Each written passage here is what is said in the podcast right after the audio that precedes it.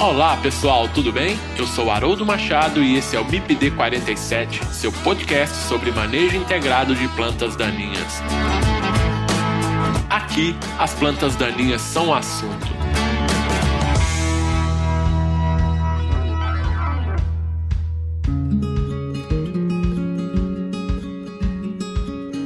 Pessoal, quem quiser interagir com o MIPD 47 pode fazer isso através do Instagram MIPD47, nos mandando directs. Vocês podem mandar e-mail para o mipd47podcast@gmail.com. Vocês podem ouvir o MIPD 47 através do site mipd47.com.br. Acessem o site e confira nosso conteúdo mipd47.com.br. E estamos também nos principais agregadores de podcast. Nesse episódio, eu converso com o Dr. Arthur Barroso, professor da Universidade Federal do Paraná, e o Dr. Rafael Pedroso, professor da Unifeob e professor temporário da Exalc USP. O professor Arthur e o professor Rafael são dois pesquisadores que fazem parte da nova geração na área das plantas daninhas. Nós vamos bater um papo sobre o WITCON, que é o primeiro evento digital da Sociedade Brasileira da Ciência das Plantas Daninhas. O WITCON é um evento voltado a profissionais, pesquisadores, cientistas estudantes e agricultores ligados à ciência das plantas daninhas. O evento tem três temas centrais, que são, primeiro, organismos geneticamente modificados e oferta de herbicidas. O segundo, que é a biologia e manejo de plantas daninhas resistentes e de difícil controle. E o terceiro, que é o manejo integrado de plantas daninhas. Então, fique com a gente e ouça esse episódio do MIPD 47. Olá, professor Arthur, tudo bem? Oi, Haroldo, tudo bem? E aí? Tudo bem. Olá, professor Rafael, tudo bem? Tudo bom, Haroldo? Estamos aqui. Muito prazer, muito obrigado novamente pela oportunidade. Tudo jóia.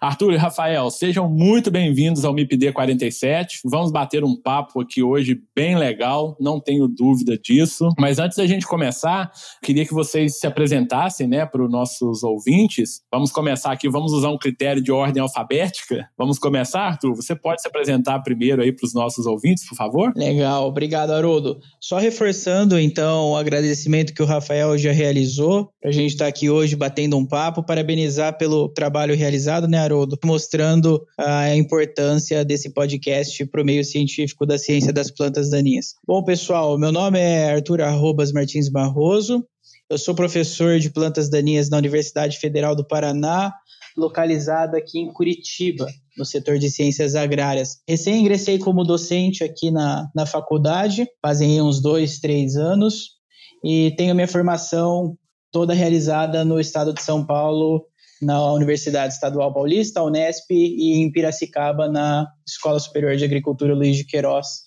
em Piracicaba. Muito bem, Arthur. Muito obrigado novamente por bater esse papo com a gente. E agora vamos lá, Rafael. Você pode se apresentar, por favor, para os nossos ouvintes? Com certeza. Eu reforço ali o agradecimento do Arthur também, né? Faço as palavras dele minhas, né? Então, eu sou Rafael Munhoz Pedroso, eu sou engenheiro agrônomo formado pela Exalc em Piracicaba, eu tenho um mestrado e um doutorado pela Universidade da Califórnia em Davis. Fui bolsista lá, aquele programa Ciências Sem Fronteiras, né, doutorado pleno.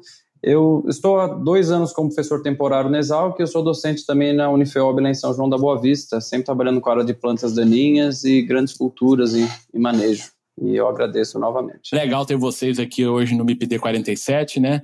E legal porque no último episódio da semana passada eu conversei com o professor Pitelli, que é um expoente da nossa área, né? Vamos colocar aqui, né, da geração mais experiente. Né? Eu coloco nesse hall aí também alguns professores que eu já gravei o podcast, como o professor Lino da UFV, o professor Cristofoletti aí da Exalc, né, USP. E hoje eu tenho a satisfação de conversar com vocês dois, né, o Rafael e o Arthur. Vamos chamar aqui dos é, membros da nova geração da área de plantas daninhas, né. Eu estou ali no, no meio, já com um pouco mais tempo de formado, né, já tenho 10 anos aqui de casa aqui na, na Rural. E eu e o professor Pitelli, a gente conversou um pouco sobre essa sucessão né, que está acontecendo aí e o surgimento de tantos nomes bons de jovens professores e pesquisadores na área de plantas daninhas e o que tem contribuído muito, né, para os desafios que nos são colocados aí pela agricultura, principalmente. Então, muito legal ter vocês aqui hoje para a gente conversar um pouquinho. Mas vamos lá. Entre outras coisas, hoje nós vamos falar sobre um evento, né, muito especial na área de plantas daninhas, que é o WeedCon. Eu queria que vocês falassem para a gente aqui, o Arthur, o Rafael, o que, que é o WeedCon? Bom, o WeedCon é, é a primeira edição de um, de um evento que, se tudo der certo, vai se tornar um evento perene, um evento bienal, ocorrendo provavelmente a cada dois anos. É a primeira edição de um evento totalmente digital da Sociedade Brasileira da Ciência das Plantas Daninhas. E ele surgiu com a ideia de engajar né, a comunidade científica voltada na área de, de hematologia, herbologia, né, tem, tem os seus termos, a ciência de plantas daninhas, em um ano em que, por motivos de segurança, a gente não vai ter o congresso físico porque não seria possível devido à pandemia, mas a gente não queria que tantos membros da própria sociedade ou a comunidade científica mesmo não pudesse se reunir esse ano, mesmo que virtualmente, para apresentação de resultados e discussão de temas extremamente relevantes relacionados à nossa área. Então, ela é a primeira edição de um evento que está sendo recebendo suporte de vários grupos diferentes e várias instituições acadêmicas e que a gente espera que, que dê certo e seja um evento bem sucedido. Legal. É, e na verdade, então, é, surgiu como, é, digamos, uma alternativa, né, que é dada porque teríamos esse ano o evento, né, o Congresso Brasileiro, né, da Ciência das Plantas Daninhas, que ocorreria em Rio Verde, né, seria em agosto, em função da Covid, ele foi remarcado para novembro e no segundo momento teve que ser novamente adiado e, e, acontecerá, se tudo der certo, e vai dar em agosto de 2021, não é isso, Rafael? Exatamente. Então ele, te, ele serve a dois propósitos. Esse, esse propósito de ter alguma atividade, até algum retorno, logicamente, a instituição, a sociedade necessita né, de fundos para se manter ativa, com funcionários e e também como uma alternativa digital, porque você tem opções muito diferentes do que a gente teria no presencial, né, em relação à participação de pessoas de outros locais que teriam um gasto muito grande para ir no presencial, que eles conseguem participar, um custo menor. Então, ele tem o um, seu esqueleto formado já ao longo dos meses, mas ele tem um grande potencial de se tornar um evento também perene com um propósito um pouco diferente do congresso físico, que vai sempre existir, a gente espera, né, porque precisa daquele contato, mas que então ele serviu para também atualizar um pouco a sociedade em relação a ter um evento desse tipo. Perfeito, legal. Tomara que realmente dê certo, que ele fique aí é, é alternando ao Congresso, né? Como sendo uma possibilidade aí para todos da área de ciência de plantas daninhas. E nós temos aí hoje, né? Vocês, a organização, e você, Rafael e o Arthur, como presidentes do, do evento, né? Que tomam frente aí das decisões, enfim. Vocês escolheram para o evento três temas, vamos colocar aqui chaves, né? É, um para cada dia de evento. A gente vai falar um pouco mais sobre a, as datas datas, enfim, é, tudo em, mais à frente. Mas basicamente o evento ele tem três temas, né? Que o primeiro é organismos geneticamente modificados e oferta de herbicidas. O segundo tema é biologia e manejo de plantas daninhas resistentes e de difícil controle. E o terceiro tema que é manejo integrado de plantas daninhas. Na verdade, por que da escolha desses três temas? É o seguinte, quando a gente começou a desenhar um pouco esse esqueleto da, da programação e, e, até uma justificativa do evento, né? Existem alguns temas uh, relacionados à ciência das plantas daninhas que talvez não pudessem aí esperar um ano inteiro para serem discutidos com a academia, com os pesquisadores de maneira geral. Te dou um exemplo, ontem né, a gente teve a publicação da Anvisa pela continuidade da proibição de utilização do paraquat a partir do dia 22. Então, assim, esses temas, na, a maioria deles, é, tanto os organismos geneticamente modificados, a questão da disponibilidade de herbicidas, a resistência e tolerância de plantas daninhas herbicidas no Brasil e esse manejo integrado, eles fazem parte de discussões atuais é, e urgentes, né? Alguns temas, por exemplo, a questão do paraquat é uma questão que precisa ser discutida e que isso possa é, ser uma situação em que os pesquisadores que estejam trabalhando nesses temas tragam essa informação para a sociedade de maneira geral. Então, foi mais ou menos desse jeito que a gente se baseou para a elaboração desses temas. Perfeito. Rafael, você quer complementar? Então, eu, eu, vou adicionar mais um outro ponto, né? Esses temas, como o evento ele é mais curto, ele tem um caráter diferente do, do congresso físico, a gente não teria aquela possibilidade de discutir vários tópicos. Então, na verdade, foi a, através das várias reuniões com a, com a diretoria da sociedade e tudo mais, a gente definiu quais seriam aqueles tópicos, como o Arthur disse, que não poderiam esperar muito tempo e que seriam, na verdade, a maior diferenciação do evento, porque tem vários eventos que estão acontecendo, isso é bom, né? Vários eventos são lives, são simpósios digitais, e então nosso objetivo era pegar temas que sejam os tópicos mais é, relevantes, mais discutidos, para treinar o pessoal sobre esses tópicos que também pudessem diferenciar nosso evento em relação aos outros. Então, nossa preocupação desde o primeiro momento foi, tá, como que a gente passa uma informação que não está sendo tão divulgada? como que a gente vai mudar um pouco em relação àquilo que tem acontecido para conseguir realmente atrair o público. Então, a nossa proposta é: nós precisamos passar informações de uma maneira diferente ou com uma profundidade maior para realmente quem estiver assistindo se sentir assim quase que participando realmente da discussão, além de toda a possibilidade da interação digital. Perfeito, Rafael. Uh, e uh, Arthur, você quer fazer alguma consideração? Só para finalizar, Haroldo, essa fala do Rafael, é, aproveitando que a gente está falando da organização, a gente vai falar sobre esses temas talvez com um pouco mais de detalhe, mas ressaltar que essa possibilidade de o evento ser digital nos possibilita trazer experiências do exterior de uma maneira mais fácil, né? Então, se o ouvinte der uma olhada na nossa programação, ele vai perceber que em todos esses temas a gente tenta trazer é, uma experiência, um aprendizado, uma discussão que envolva a agricultura não só aqui com as questões que ocorrem no Brasil, mas de maneira geral uma experiência com algumas situações também já passadas aí no exterior. Perfeito. É, particularmente, parabenizo pela escolha dos três temas né, centrais aí do evento, são extremamente importantes, é a nossa realidade, né? Então, hoje a gente tem problema da resistência de plantas daninhas a herbicidas, e em paralelo a gente tem a oferta de organismos geneticamente modificados, né, de culturas geneticamente modificadas, é, tolerantes a determinados herbicidas, para é, é, fechar isso tudo, nós temos que fazer um bom programa de manejo integrado de plantas daninhas. Então, realmente, esses três temas, eles se casam, eles se completam. Vamos falar só um pouquinho sobre o primeiro tema, né, que é o organismo geneticamente modificado é, e oferta de herbicidas. Desde 1998, né, quando surgiu a soja RR, né, tolerante ao glifosato, e aí, a partir dessa data, vários outros eventos é, surgiram, né, e aí a gente está falando aí de soja, milho, algodão tolerantes a glufosinato de amônio, agora soja e milho tolerante a 2,4-D, é, e os, os FOPs, né, alguns FOPs, a soja tolerante ao dicamba, né, então assim, é, da complexidade que é fazer o manejo das plantas daninhas é, em função também da própria resistência de plantas daninhas, e eu queria saber de vocês, né, qual que é o impacto dessas culturas tolerantes a esses herbicidas aí no manejo das plantas daninhas, é, vamos colocar no nosso caso, o Brasil especificamente? Eu acho que eu poderia começar, né? Bom, é, o produtor tem uma grande.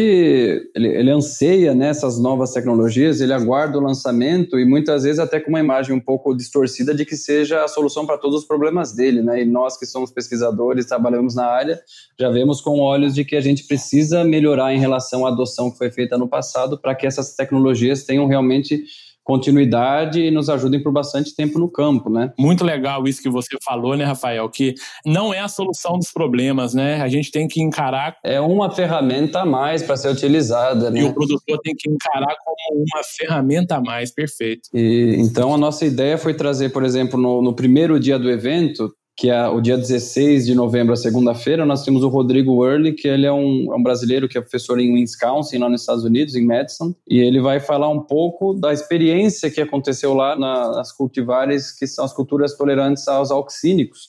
Não com um olhar somente crítico, mas sim com a ideia de vamos como que nós fazemos melhor que isso? Porque todos temos interesse na tecnologia e que ela seja sustentável, né? Então, como será que a gente poderia, quais são as dificuldades, o que será que a gente pode enfrentar por ter um clima diferente, mais talvez mais desafiador em alguns pontos para aplicação, em relação à tecnologia de aplicação, em relação à proximidade de culturas, cada realidade. Então, nossa ideia com essa palestra, que vai ser no dia 16, o primeiro dia do evento, é realmente isso, tá? Isso aconteceu, era um produto volátil no início, também problema de inversão térmica, por exemplo, ou lavagem de tanque não bem realizada. Então, quem estiver assistindo vai ver isso como uma forma de melhorar para a gente o uso dessa tecnologia para evitar que eles acabaram sendo um pouco uma cobaia nesse caso, né, dessas tecnologias, porque eles estão lá há mais tempo, então a gente pode olhar o exemplo deles para fazer melhor aqui. Perfeito. É, tem como a gente aperfeiçoar, né, muitas coisas, né, do que foi feito, né, no, nos Estados Unidos. Legal. Uh, Arthur, quer fazer algum comentário também nesse, nesse ponto? Não, bacana, Eu acho que essa questão, né, a gente levanta de que somos uma geração até que nova, né, consideravelmente nova na ciência das plantas daninhas, e muito provavelmente o Rafael e muitos dos que estão nos ouvindo aprenderam na, na época da universidade a questão do uso de glifosato, e esse era o controle estabelecido, a dificuldade aí do engenheiro agrônomo lidar com essa aplicação. Eu hoje, na posição de docente, né, eu acho gostoso uh, que tenham novos problemas e novos desafios a serem enfrentados. E a gente precisa mesmo de toda ferramenta que tiver disponível, porque a, a batalha hoje com a resistência de plantas daninhas ela está sendo perdida, né? Não só no Brasil, mas no mundo como um todo, a gente está sendo passado para trás aí pela presença de plantas daninhas. Então, vai ser muito interessante poder lidar com com essas novas tecnologias aí no campo, esses novos desafios. Legal, Arthur, isso que você disse. Quando a gente fala em resistência, né, já conversei com o próprio professor Cristofoletti também sobre isso, a professora Camila, com os colegas nossos, né, que a gente está correndo atrás, né, a gente não pode correr atrás do problema, a gente tem que antecipar o problema e evitar que ele aconteça, né, e também a gente tem que ter alternativas, principalmente de manejo, né, então isso realmente a gente precisa melhorar é, nesse sentido. Haroldo, e você vê a importância importância desses eventos, né? Porque realmente a gente tem muita noção teórica do que é o problema, mas na hora de colocar na prática fica difícil. Na prática tem muita, muitos empecilhos, então a ideia do evento é ser bem direto e bem prático em relação ao que a gente precisa fazer realmente para conseguir fazer um bom trabalho nessa área e conseguir que essas tecnologias uh, se preservem pelo menos por um tempo, né? Isso é o interesse de todos, tanto das empresas quanto do produtor, o produtor perde dinheiro, obviamente, quando ele gasta com herbicidas e não tem o controle necessário, né? Então, infelizmente, ele atua de forma reativa muitas vezes, então, treinando a, a comunidade como um todo, a gente espera auxiliar no futuro isso, né? Perfeito. É, basicamente, quando a gente fala na tecnologia de tolerância a glifosato, talvez hoje o que preocupa mais é o, é o fato da resistência né, de, de plantas daninhas uh, ao glifosato. Quando a gente fala na, nas tolerâncias aí ao dicamba e, e, ao 2,4-D, por exemplo, né, já existe uma preocupação é, grande, né, principalmente com relação ao herbicida em si, o, o, efeito não desejado do herbicida, né, que você bem comentou, né, Rafael, que é a questão do, da deriva, questão de volatilização, de contaminação fora do alvo, né? Então, realmente é, é, algo que a gente tem que, que trabalhar mais em cima disso, é, certamente. E o próprio a manutenção da suscetibilidade das populações, porque nós já sabemos que tem algumas populações nos Estados Unidos de folhas largas que a gente já selecionou resistência, inclusive a esses novos produtos, porque acabaram sendo utilizados junto com uma ferramenta que já não tinha mais eficiência como o glifosato, acabaram sendo a única ferramenta. Então a gente tem muito a fazer para evitar que, na verdade, a gente esteja criando, selecionando continuamente populações com cada vez resistência a mais e mais e mais produtos, né? E essa é ideia de tentar proteger essa tecnologia da forma possível, né? E Haroldo, se eu puder fazer só um comentário rápido uh, sobre o evento. Então, por exemplo, esse primeiro dia dos organismos geneticamente modificados, uma estrutura que nós temos é das três palestras de três profissionais no dia, com exceção de um dos dias que tem quatro profissionais, e um debate. E esse debate, sim, seria um momento bem amplo, com a participação de todos os palestrantes, onde os, os presentes, os inscritos, poderiam também enviar perguntas. Então, na verdade, a nossa maior esperança é nesse debate que ele seja realmente bem rico e não só porque não vai ser somente um palestrante por vez, e sim é uma, não vou falar uma mesa redonda, porque cada um está em casa, mas é uma sessão de debate com moderadores que são também pesquisadores da área, por exemplo, o professor Caio Carbonari. Então, é uma outra oportunidade de enriquecer também na própria discussão. Inclusive, eu gosto muito dessas partes de discussão, porque é quando você consegue pegar alguns pontos mais, mais profundos, né? Realmente, é, concordo. Esse tema, né, dos organismos geneticamente modificados no Brasil é, é, de extrema importância, né? A gente considerar que o Brasil aí é o segundo país que mais usa, né, planta transgênico, né? A gente tem, está falando aproximadamente aí, em torno de 52 milhões de hectares aí com organismos geneticamente modificados, né? Então, realmente, a gente tem que aprender bem essa, esses organismos, trabalhar bem com eles, né? A gente pegar aí soja, né? Quase 68% aí dessa área é de soja, né? E outra coisa, né? Como que você vai lidar com plantas voluntárias dessas culturas? Então, tem bastante. Para quem estiver escutando os ouvintes ali que estiverem aqui, é uma complexidade maior no sistema, apesar de ser uma ferramenta extremamente importante. Então, a gente tem que estar preparado para não ser pego de surpresa por isso. Exato. Vamos pegar o milho aí, como que você vai fazer para fazer uma, uma dessecação, né, da tiguera do milho tolerante a 2,4-D e os FOPs, né, por exemplo, e, o glifosato. É obviamente que é, alternativas estão sendo estudadas estudadas, já tem algumas alternativas, mas não é simples, né? O, o, o sistema ele fica um pouco mais complexo. Bom, dentro desse dia, né, ainda tem a, a questão que é da oferta, é um tema que é a oferta de herbicidas nesses sistemas. É, qual que é a ideia de vocês com esse tema? Tá, legal.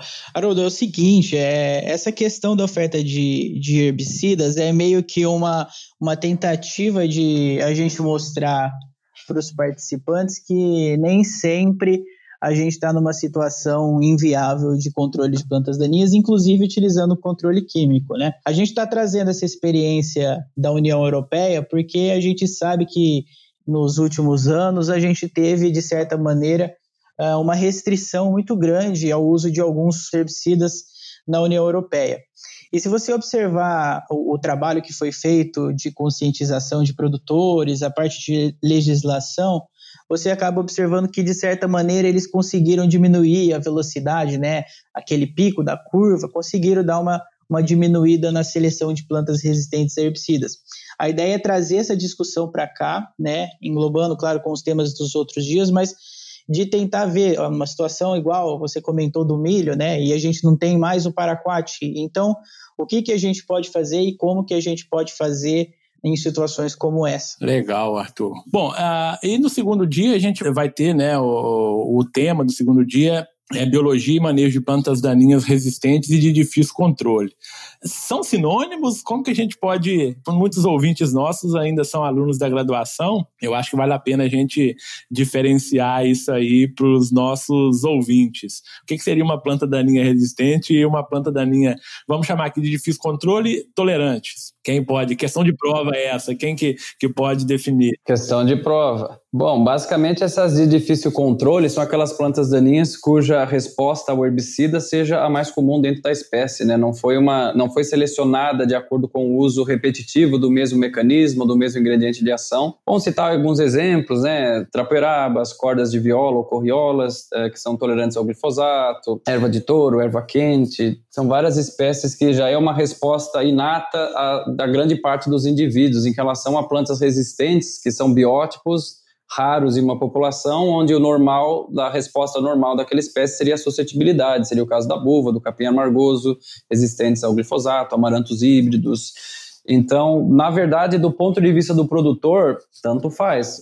A prática é você aplica aquele produto e você tem algum efeito, você pode ter até sintomas. Muitos alunos acabam achando que é em relação ao sintoma, dose, na verdade é em relação àquilo ser uma coisa inata ou uma coisa que é selecionada e pertence a alguns subgrupos dentro daquela população predominantemente suscetível, né? Então, mas do ponto de vista do produtor, é basicamente o seu produto você aplica, elas vão sobrar então, como que você faz esse manejo? Então, dentro desse dia, a nossa maior preocupação foi: nós temos esse grande número de espécies e a gente vai ter que escolher algumas que a gente imagina, né, dentro da sociedade, na diretoria e com vários outros membros, que imagina que sejam aquelas que têm o maior potencial já no momento e para os próximos anos de dar muito trabalho o caso do pé de galinha, Mato Grosso dominando as áreas, inclusive mais problemática que o amargoso em algumas áreas ali, ou a vassourinha de botão, que inclusive tem algumas, algumas diferenças regionais que vieram de alguns locais diferentes. Isso tudo vai estar nessas palestras com especialistas nisso para pessoa, para os ouvintes, os participantes terem certeza de o que ela é,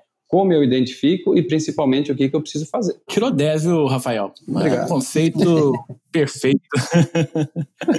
Legal.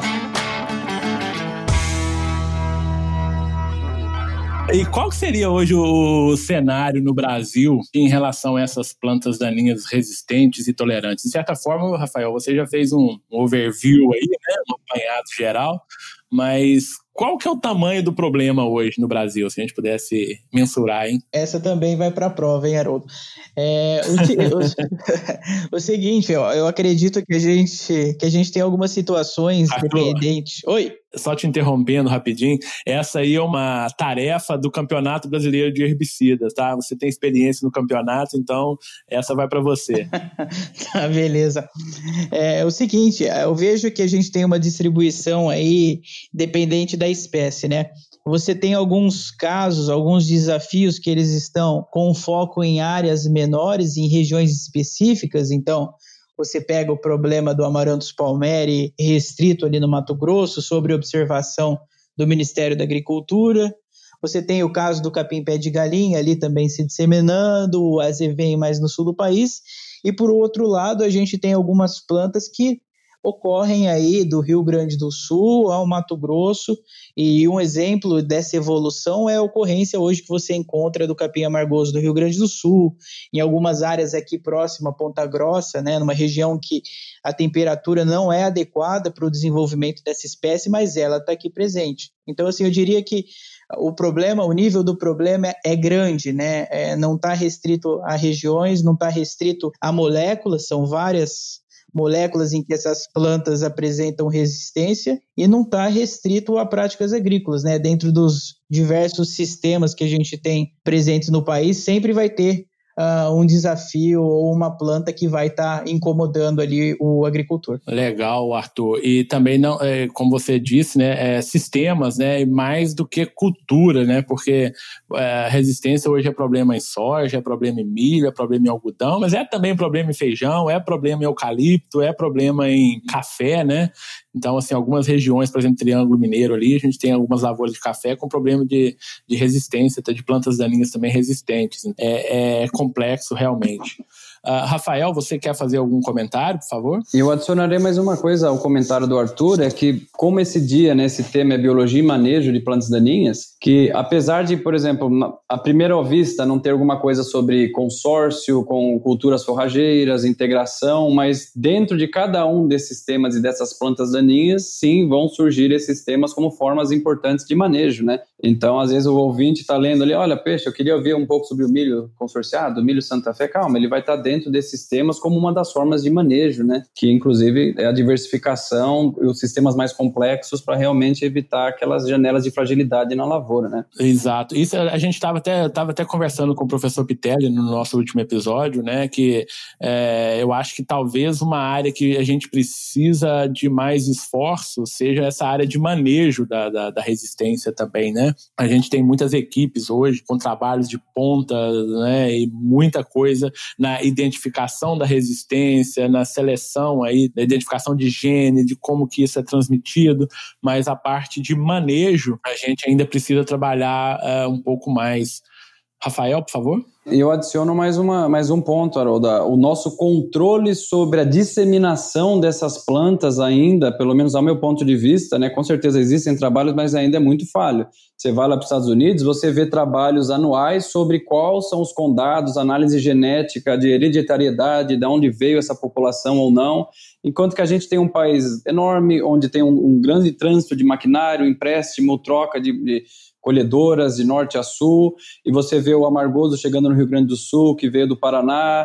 Então, assim, é, um, é, um, é uma distribuição que às vezes a gente, inclusive, quebra um pouco nossos modelos de distribuição, porque é muito, é um pouco imprevisível, porque a gente não tem ainda esses olhos. Alguns estados estão muito mais à frente, inclusive alguns estados têm vários relatos, vários, por exemplo, como Paraná, tem vários relatos, não porque o manejo seja pior, pelo contrário, porque eu tenho certeza que ele tem mais olhos no campo, analisando desde o início aquelas, aqueles focos iniciais que nenhuma lavoura está com, tomada por biótipos resistentes de um ano para o outro. É um processo evolutivo que vai demorando um tempo maior ou mais, ou mais curto de acordo com a biologia da espécie, disseminação, etc., produção de sementes, mas que a gente precisaria sim atuar um pouco mais para conseguir identificar esses focos iniciais e a disseminação toda desses biótipos. É um, é um tema muito relevante, né? Perfeito. Você foi cirúrgico aí né, nessa colocação sua, né? Que a gente não tem esse, vamos chamar de trabalho em rede, né? De, desse levantamento, esse acompanhamento, né? Do que está acontecendo realmente é, no país como um todo, né? Então isso é, isso é legal. O, o tema né, do terceiro dia, na verdade, é manejo integrado de plantas daninhas, né? O que, que seria, vamos lá, agora outra pergunta de prova, né? O que, que seria o manejo integrado de plantas daninhas? O manejo integrado, né, pelo que a gente entende de plantas daninhas, é quando você adota mais de uma estratégia, seja para prevenir, seja para controlar a presença da planta daninha, que não só o controle químico, né? Então, é, existem vários processos que podem, ferramentas que podem ser utilizadas. Existe o controle preventivo, existem opções de controle cultural, controle físico, controle mecânico, biológico, controle químico, né? Então, claro que não é em todas as situações que você vai poder usar ambos, mas que você pense num sistema em que tem a utilização de mais de uma dessas estratégias. Hein? Legal, Arthur. Tenho certeza que os nossos alunos ouvindo o podcast agora não vão errar mais essas questões de prova, né? Que todo semestre cai e muita gente erra. Nunca se sabe, né? Tô brincando. não vai, com certeza não, Rafael. Mas na verdade eu, eu fiz a pergunta mais para provocar, né? Que a ideia é agora a pergunta essa, eu acho que é uma pergunta mais um pouco mais complexa. E aí eu queria ver a opinião opinião de vocês, porque a gente fala muito, ah, tem que realizar o um manejo integrado de plantas daninhas, manejo integrado, manejo integrado. Mas a gente está vendo muitos problemas surgindo aí, é, a gente volta a falar da resistência. E aí vem a pergunta: o manejo integrado, ele está sendo realizado de forma adequada? E é uma provocação, porque os problemas estão surgindo. Né? E quando a gente explica que a gente deve fazer o manejo integrado para evitar os problemas e os problemas estão aparecendo, a pergunta é: estamos fazendo o manejo integrado de forma correta? Haroldo, eu acho que é bem limitado ainda né, o número de produtores que realmente utiliza várias ferramentas ao mesmo tempo. Vamos falar alguns exemplos: é, sucessão de culturas e não a rotação ausência de uma cultura de cobertura, então você tem uma área exposta a um pousio, enriquecimento do banco de sementes, anualmente o problema ficando cada vez mais difícil. Uh, algumas formas de manejo realmente a gente não tem tantas opções, seria o biológico, são poucos casos, mas, por exemplo, o preventivo, ele está compartilhando colhedoras, é, colhendo áreas muito sujas, indo para uma área mais limpa, trazendo é, sementes salvas, que às vezes, inclusive, trazem sementes de plantas daninhas. É o caso do Amaranthus palmeri, uma falha no manejo preventivo, porque ele trouxe um equipamento de outro país. Então, no final das contas, isso lá na equação, lá no final, significa o enriquecimento do banco de sementes.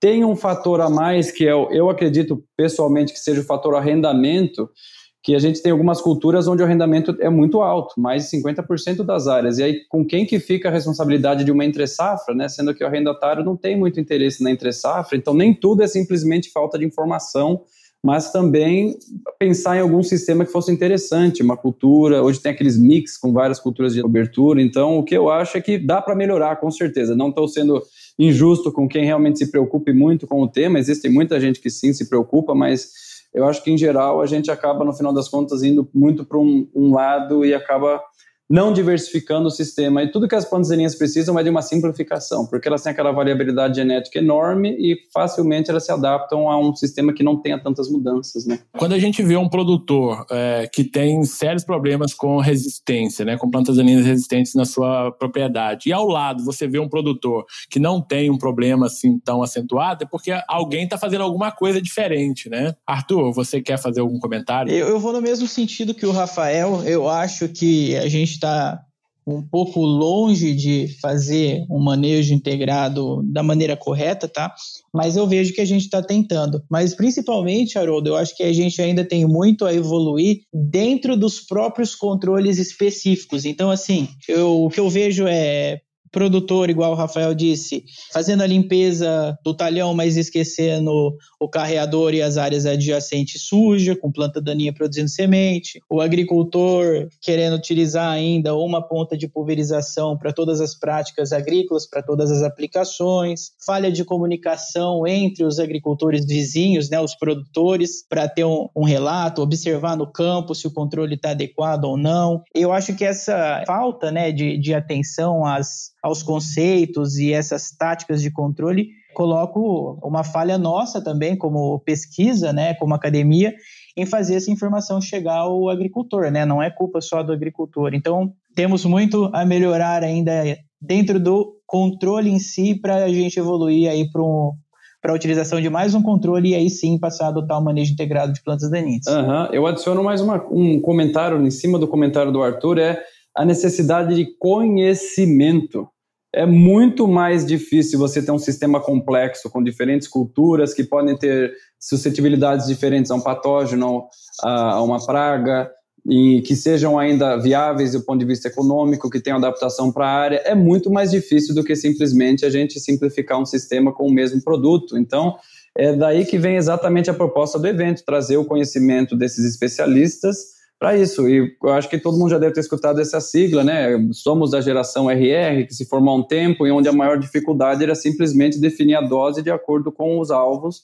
E agora você tem situações onde você tem que voltar a lembrar sobre solo nos pré-emergentes, fator de carry-over, sobre efetividade de alguns herbicidas chamados convencionais, sobre a própria cultivar, caso ela tenha alguma sensibilidade ou não, como se dá a metabolização. Então, dificultou um pouco o manejo do que era talvez 10 anos atrás. Por outro lado, voltou onde tem dificuldade, tem oportunidade. Então, a gente precisa voltar para olhar para si e falar: tá bom, a gente precisa então voltar a treinar melhor a pessoa e não somente a ver doses e bula e tudo mais, e sim identificar plantas, e sim identificar quais os melhores culturas, qual que é o melhor sistema, holisticamente olhando o ano todo, para você ter uma cultura e que não se repita, né? A nossa tendência como ser humano é sempre repetir a mesma coisa porque gostou, mas a gente precisa entender certo, quanto mais né? simplificar. É, deu certo, eu vou fazer um, dois, cinco anos aí. E muitas vezes até não é, talvez, ao primeiro ponto de vista, não parece ser o mais economicamente viável, mas a gente sabe que uh, mudando e adicionando complexidade, sejam mais mecanismos de ação, culturas diferentes, momentos, a gente vai ter uma sustentabilidade maior a longo prazo, que é o objetivo. Legal, Rafael. Isso que você disse é muito importante, a gente entender os diferentes sistemas de cultivo, entender os herbicidas, né? Você colocou aqui, você citou os pré-emergentes, muitos aí estão aprendendo a usar pré-emergentes, né? Que é uma ferramenta antiga, mas que para muita gente é novidade. Outro ponto importante também que está tendo grandes avanços, que as pessoas estão se preocupando um pouco mais, que é a tecnologia de aplicação do, do, dos produtos, né?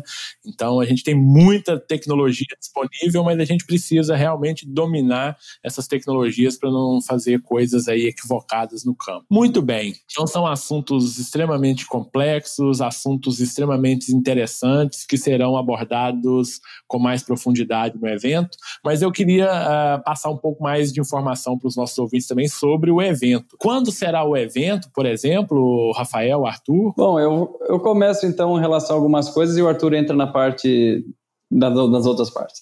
Organizadores, talvez. O evento é de 16 a 18 de novembro e ele é bem diversificado, porque até o momento nós só falamos sobre, a, sobre as palestras técnicas no final do dia, né? Entre 7 e 10 da noite mas ele também tem um caráter bem interessante, que são três mini cursos à tarde. Então, na tarde de segunda, terça e quarta-feira dessa semana, do 16 a 18 de novembro, nós temos mini cursos com temas o mais próximos possíveis do tema principal do dia.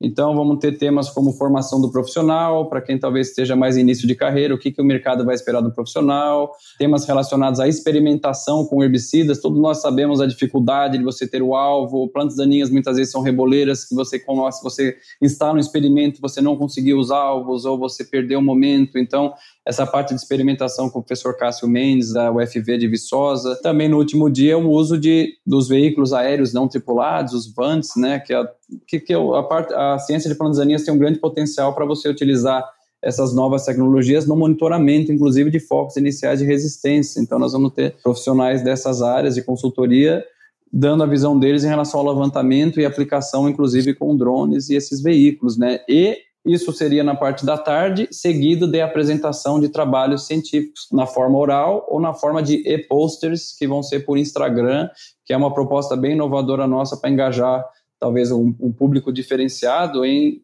ver como que é um pôster, escutar um pouco sobre isso. Então, no final das contas, vão ser 10 trabalhos que vão ser apresentados de forma oral.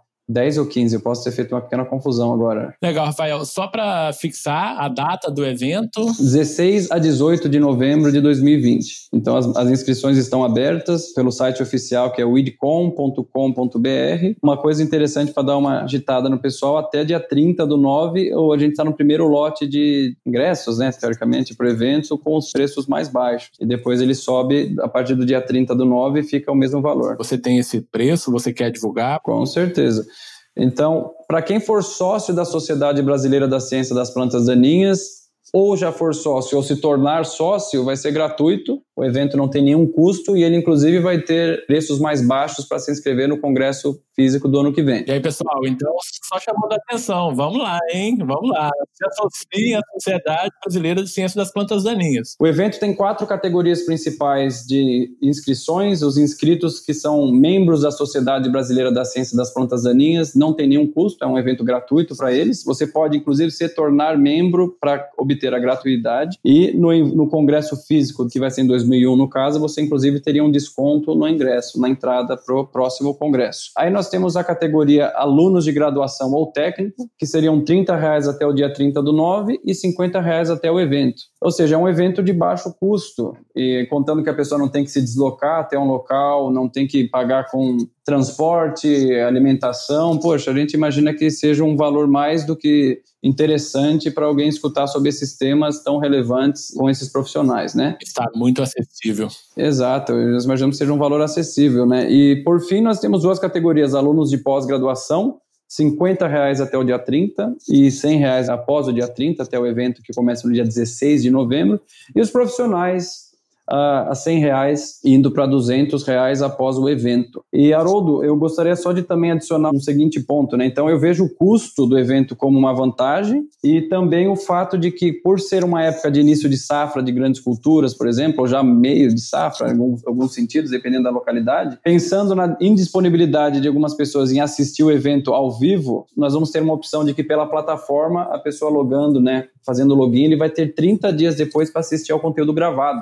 Então, ou seja, perder o momento, infelizmente, quem está lá presencialmente ao vivo vai ter a chance de fazer a pergunta, de interagir, ver a pessoa ali, mas por outro lado, não conseguir, você pode inclusive reassistir algum ponto até 30 dias depois do evento. E também o fato dessas apresentações acadêmicas num formato inovador, então talvez quem tem algum trabalho para enviar a, a, submissão de trabalhos é até o dia 30 do 9 agora, para nos dar tempo suficiente para realmente fazer uma revisão de qualidade e selecionar os trabalhos de forma oral, em 10 minutos, ou também os trabalhos que vão ser e-posters, e no caso serão 12 apresentações orais e vários restantes provavelmente vão ser publicados nos anais do evento, como os e-posters no Instagram. Perfeito, Rafael. Estaremos lá para auxiliar nas correções aí dos trabalhos. Arthur, qual que é o público esperado aí para o evento? Legal. Bom, Haroldo, hoje a gente está com a confirmação de 580 participantes inscritos, contando as cotas de patrocínio, e a gente espera aí pelo menos um, um público médio de mil a 1.500 pessoas participando desse evento online. Legal, Arthur. E aí você está falando aí de estudantes de graduação, pós-graduação, professores, técnicos e agricultores, né? Todo acho que esse público, né? Sim, sim. A gente está buscando, né, através das nossas plataformas de marketing acessar de maneira geral todos esses participantes, principalmente com o esforço de buscar uh, esse agricultor, esse profissional aí, esse técnico para participar do, do evento. E, e, quais são as instituições envolvidas aí na organização do, do evento, Arthur, Rafael? Acho que é importante a gente divulgar, né? Com relação às instituições uh, organizadoras do, do evento, a gente tem a promoção pela Sociedade Brasileira de, da Ciência das Plantas Daninhas, né? E dentro da organização a gente tem diversas instituições, incluindo aí a Embrapa, a Unesp, a USP, a Unifeob, a Universidade Federal de Santa Catarina, a Universidade Federal do Rio Grande do Sul, o Instituto Federal Sul Rio Grandense, a Universidade Estadual de Londrina, a, o Instituto Federal do Rio Grande do Sul e a Universidade Federal de Viçosa, tá? É, ajudando a gente aí a, a organizar, são algumas comissões de plataforma, comissão de científica, então, a, por mais que seja online, acaba dando um certo trabalho. A gente agradece demais o apoio dessas instituições e também dos nossos patrocinadores que têm confiado aí no nosso serviço. Beleza, então fica a dica para os nossos ouvintes, tá? Vamos lá, façam as inscrições, porque uh, o evento é de qualidade, a, a comissão organizadora do evento, só pessoas é, altamente competentes, os palestrantes também, né? A gente conhece basicamente todos aí, a gente sabe da qualidade de cada um. Então fica a dica aí para os nossos ouvintes. E quem quiser saber mais sobre o evento, onde procurar informações? É o site oficial nosso é o WIDCOM, tudo junto, widcom.com.br, WID sendo plantas daninhas em inglês, né? .com.br, você encontra então, você precisa nem colocar HTTP, não tem o www, só vai lá no Google, escreve widcom.com.br, você cai na página principal, você vê um pouco mais sobre o evento, palestrantes, comissão organizadora, programação, e curtam também né, nas mídias sociais, no Facebook, no Instagram, o, o primeiro WIDCOM, e você vai ver um pouco de informações sobre os grupos de extensão que vão participar, as datas, um pouco mais sobre os palestrantes, um pouco mais sobre os patrocinadores. Tem bastante coisa legal, né? Esse evento, diferentemente do Capim Amargoso na nossa área, a gente espera que ele se perenize, né? Então é a primeira edição e a gente espera que seja um evento e ele foi muito bem pensado. Eu fiz meus cálculos acima de 70 horas já de reuniões para chegar onde nós estamos. Então foi muito tempo meditando em cima desses assuntos para fazer um evento que seja interessante, mesmo nessa grande quantidade de eventos que a gente tem tido, alguns mais simples, outros não, mas que também adicione alguma coisa a mais e reverta também para a sociedade a possibilidade de da sua manutenção e crescimento. Perfeito, Rafael e Arthur. Não tenho dúvida de que o evento vai ser um sucesso, né? É, e que realmente é, esse evento ele se perenize aí para o bem de todos, né? Então, na verdade, a gente está chegando aqui ao final da nossa conversa. Sempre falo, né? A prosa boa ela passa muito rápido. Gostaria que vocês fizessem aí as considerações finais de vocês para os nossos ouvintes, por favor. Bacana. Bom, pessoal, fica então o reforço do convite para vocês participarem do evento e também para vocês participarem, quem ainda não participa, da Sociedade Brasileira de Ciência das Plantas Daninhas. Essa organização é muito importante para o desenvolvimento da ciência aqui no país e, e a participação cada vez envolvendo mais pessoas, mais estudantes, mais profissionais, só tende a acrescentar aí na, no desenvolvimento da agricultura brasileira. Obrigado, Haroldo, pelo convite. Nos colocamos à disposição para o que precisarem. Pode contar com a gente aí, com a Universidade Federal do Paraná ou com certeza com a Sociedade Brasileira de Plantas Daninhas. Ok, Arthur, muito obrigado. Rafael, por favor. Haroldo, eu agradeço muito pela oportunidade mesmo. Eu espero que nessa conversa nossa aqui a gente, além de ter apresentado o evento, tenha talvez motivado um pouco, talvez, aqueles alunos ou pessoas indecisas em relação a uma área a seguir realmente na área de plantas daninhas, primeiramente, porque é uma área que a gente tem uma grande necessidade de profissionais. O momento é chave nos últimos tempos, porque nós temos uma nova geração de produtos e nova geração de culturas chegando e vai precisar muito de conhecimento, então, com certeza, a oportunidade de serviço não vai faltar. E também para atrair um pouco a atenção para a sociedade. A sociedade, basicamente, somos nós, e a gente que precisa a manutenção disso, que ela tem um papel chave. Durante, eu, lembro, eu lembro da minha formação, na minha graduação, como eu olhava o pessoal da sociedade, as revistas, e agora poder ajudar de alguma forma é uma coisa que nos deixa muito felizes. Então, também trazer essa visão, que é uma coisa aberta. O que a gente precisa mais no Brasil é menos competição e mais colaboração entre todos os pesquisadores e várias áreas e é exatamente isso que é, que é, a nossa proposta de fazer um evento desse técnico com uma proposta nova e atrair o pessoal para a sociedade para a gente conseguir aumentar cada vez mais, porque todos trabalham de uma forma voluntária e querendo, na verdade, um engrandecimento da, da sociedade, da ciência, da agricultura e no país, né? Então eu agradeço muito, parabéns pelo excelente trabalho que você organiza, viu? Conte comigo, o que eu puder ajudar, o que eu puder trabalhar em conjunto, é, estou à disposição também. Ok, Rafael, muito obrigado. Obrigado, Rafael. Obrigado, Arthur, né, por esse bate-papo aqui hoje. Espero contar com vocês em uma próxima oportunidade para a gente falar sobre algum assunto um pouco mais técnico também para os nossos ouvintes, tá? Fica o convite para vocês. E a vocês, meus ouvintes, um abraço e até o próximo episódio do MIPD 47. Lembrando que quem quiser interagir com o MIPD 47 pode mandar e-mail para o mipd47podcast@gmail.com e também pode interagir através do Instagram MIPD47. Acessem o site e confira todos os nossos episódios mipd47.com.br.